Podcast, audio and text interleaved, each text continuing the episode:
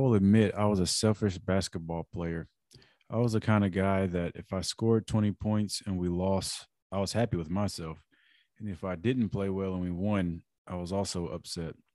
But I'm going to tell a story about when the game stopped being about me. And I love telling this story, and I want every college, uh, every coach out there to also share this with their team because I feel like this is a good story. So it was the junior year before um, it was it was going into my junior year of college, and I had a great off season. I had probably lost 15 pounds. I was feeling athletic. I'd put in a lot of work on my skill development over the summer, and it was going to be an exciting season. We had a very solid team back. Probably about 10 of our 12 guys at the level that I was playing at at the um, NAIA level were transfers. Um, we were we were coming off a rocky season the year before because we had some guys injured, some guys out to grades, and we were getting everybody back. It was going to be a great season. We had started up a new conditioning program that year that was really solid, and everyone was in the best shape of their life. We were just, like I said, we we're going to have a good season. Well, I hit a roadblock early in the season. I had gotten some knee tendonitis and I had to miss the first four games. And with that, the team was on a roll early. And so, because I missed the first four games, I had lost my spot in the rotation. So, during my junior year, I didn't play very much. So, when I first, you know, lose my rotation, lose my spot, I was very upset. So, heading into the winter break, you know, like I said, we were, we were having a great season. Heading into winter break, I made a decision and I said, you know what? I'm not going to talk to the coach. I'm not going to go home and complain to my parents or to my, you know, high school coaches. What I'm going to do is I'm just going to put the work in. I'm to get extra shots.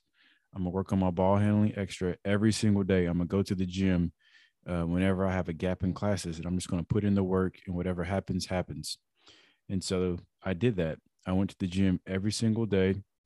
I got extra ball handling, extra shots, extra conditioning, and nothing was changing and I had a meeting with the coach, and he said he noticed, you know, my practice habits. He noticed me come to the gym and just to be patient wait out my time.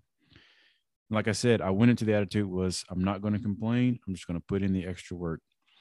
Well, during that season, something clicked in me, and like I said, we were having a really good season, and we had the chance to do something that um, had never been done in the school history. Like we had a legit chance of going to the national tournament, something that had never been done at, at the school that I was attending.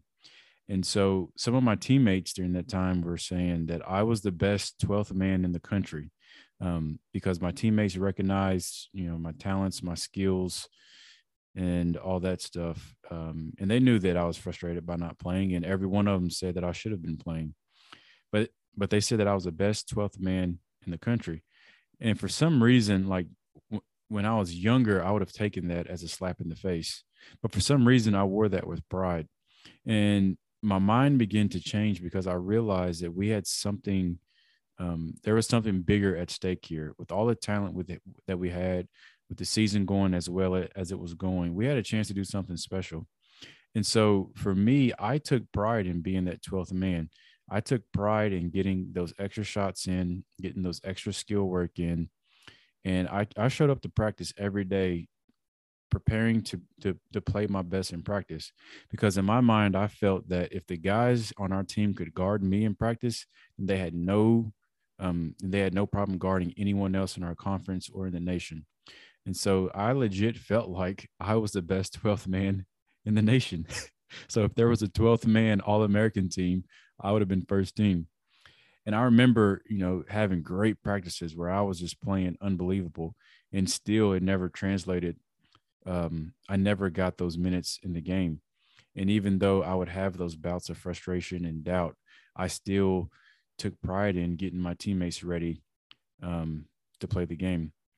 And I remember when we when we got to the region final, I remember I wanted that game so bad.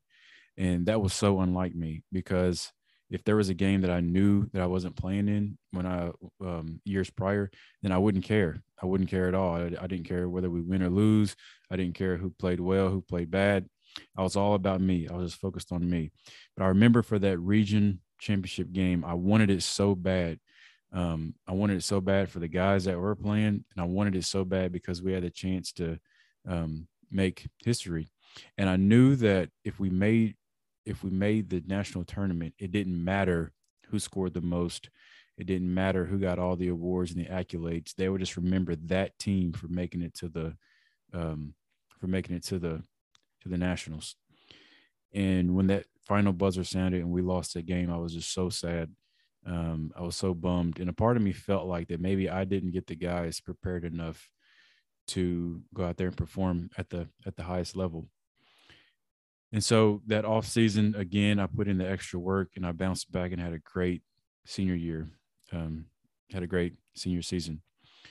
So I love telling that story because, like I said, I went from a selfish basketball player that was all about my stats and how I played to a guy that took pride in being the 12th man on the team and wanted to show up every day um, to get the players that were playing prepared with the mindset that if they can guard me, they have no problem guarding anyone else in the nation. So, how does that translate to life right now for me? Well, I am a father of four kids and the sole provider of our of our family. And so it is on me every day to wake up and be the best that I can be for my family. Um, once you get married, once you have kids and you're raising your children, it's not about you anymore.